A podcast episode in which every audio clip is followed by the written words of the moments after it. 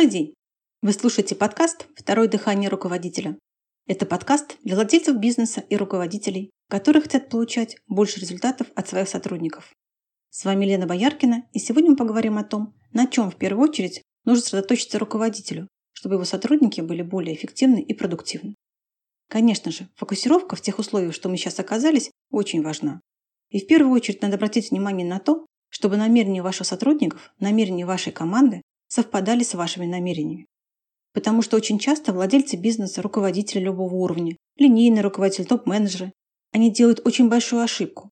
Они слушают то, что говорят сотрудники, но не видят какого намерения. Намерение мы можем всегда увидеть по действиям. Ну, например, если вы придете и скажете завтра своей компании, я чисто теоретически предполагаю, что такое могло бы быть. Я хочу увеличить доходность компании в два раза. Соответственно, менеджеры по продажам и другие люди будут получать большую зарплату и так далее. Что вы в этот момент увидите, услышите, узнаете о себе, не знаю, что вы почувствуете? Два варианта есть.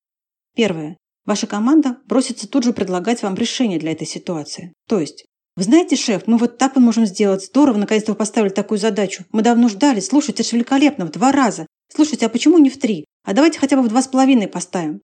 Понимаете, вот такие варианты есть. Я давно над этим думал. Вы знаете, можно вот так вот сделать.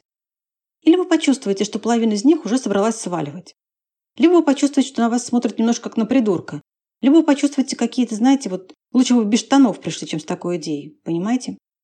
А если у вас есть обученные менеджеры, обученные сотрудники, то вы можете услышать или увидеть очень логичные, очень правильные, очень подтвержденные различными фактами, различными теориями объяснения того, почему это невозможно. Почему они не скажут прямо «Да пошли вы, шеф, со своими идеями». Нет, они скажут «Отличная идея, понимаете? Но дело в том, что и дальше целая книга оправданий, объяснений и так далее. Истина в том, что вы должны быть уверены, что люди смотрят с вами в одну сторону. Они не идеальны, то сто процентов. Вы, кстати, на нашей программе «Второе дыхание руководителя» можете получить совершенно великолепные навыки работы с неидеальными людьми. Идеальных нет, не существует. Ни у кого пока крылья не выросли, никто еще не улетел. Но дело в том, что от вас зависит, на чем вы фокусируетесь при работе с сотрудниками. И это как раз вот и является солью программы «Второе дыхание руководителя». Еще раз, вы должны быть уверены, что намерения ваших сотрудников совпадают с вашими. То есть, если вы ставите задачу, то они смотрят на то, как эту задачу решать.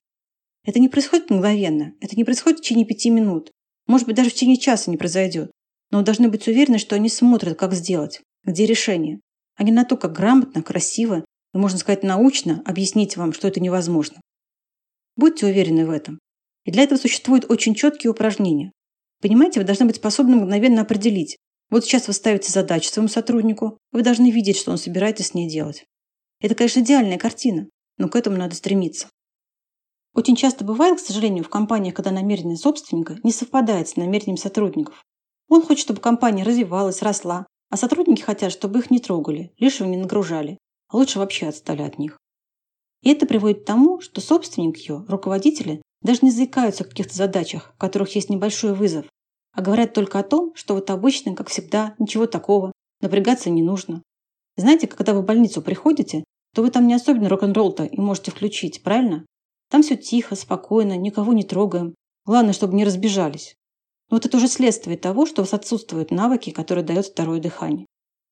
Поэтому будьте уверены в том, что намерение и взгляд ваших сотрудников направлены туда же, куда и у вас. На те же цели, на те же задачи, о которых вы говорите, которые они должны воспринимать, принимать к исполнению, искать решения, направлять туда весь свой гений и весь свой интеллект. И одна из самых важных способностей руководителя сейчас – это все-таки добиваться сотрудничества. Но не опускаясь на уровень идей, мнений и восприятий своих подчиненных, а добиваться сотрудничества, оставаясь на своей цели. Я не побоюсь такого слова – мечта, потому что если вы не мечтаете, то очень тяжело сейчас жить. Вы должны иметь мечту. Она греет, она зажигает, она вдохновляет, она будет вас по утрам. Пожалуйста, имейте ее. Если не имеете, тогда вам точно нужно будет пройти программу «Второе дыхание руководителя». Но все-таки мечта от цели отличается.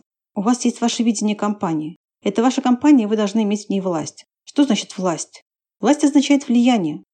То есть вот вы говорите, что вот так мы работаем и вот так должны работать. И ваши топы, ваши линейные руководители должны вас поддерживать в этом. Трудно, легко, кризис, прочие вещи. Это должна быть ваша компания. У вас должна быть в ней власть. Если у вас есть власть, люди должны работать с вашей скоростью. Тогда вы можете их организовывать, например, писать им какие-то должностные инструкции. Вы можете ими управлять, вы можете планировать, вы можете иметь какую-то стратегию. Вот это власть. То есть когда, скажем так, люди делают то, что вы говорите им делать. Это и есть некая корпоративная культура. И вот вы знаете, мне очень нравится высказывание Питера Друкера. Он еще в прошлом веке это сказал, что культура кушает вашу стратегию на завтрак. Что это означает? Если у вас есть культура, в которой вы ставите задачу, знаете, как вот, к сожалению, в некоторых странах, когда законы издаются, первым делом люди начинают смотреть, как их будут обходить. Вот если, не дай бог, у вас такое, когда вы ставите план по продажам, начинаются сразу какие-то поиски объяснений, почему это невозможно, логичные причины, то такая культура, она скушает на завтрак любую вашу гениальную стратегию, разработанную на каких-нибудь стратегических сессиях и тому подобное. А вот если у вас есть культура, культура – это определенная система взаимоотношений, система ценностей, система того, как относятся к приказам, к проблемам, к планам. То есть, можно сказать, боевой дух определенный, понимаете, определенные ценности. И когда у вас есть корпоративная культура, которая должна быть после применения навыка второе дыхание руководителя, то вот эта культура, она заставит вас поставить большие цели. Вы знаете, сейчас кто быстрый и кто, скажем так, смотрит нагло, дерзко, достаточно далеко, тот и занимает место на рынке. Просто вытесняет оттуда медленно думающих. Короче говоря, тех, кто не прошел второе дыхание руководителя. Так что узнайте больше о программе и действуйте, не думайте. Это все, что я хотела рассказать вам сегодня. Буду рада любым вашим вопросам или комментариям. Если у вас есть вопросы, на которые хотели получить ответ, напишите мне по электронной почте, указанной в описании выпуска, и задайте их. Также вы можете подписаться на телеграм-канал об управлении нами и продажах. Ссылка на канал есть в описании выпуска. Спасибо за внимание и до встречи на подкасте «Второе дыхание руководителя».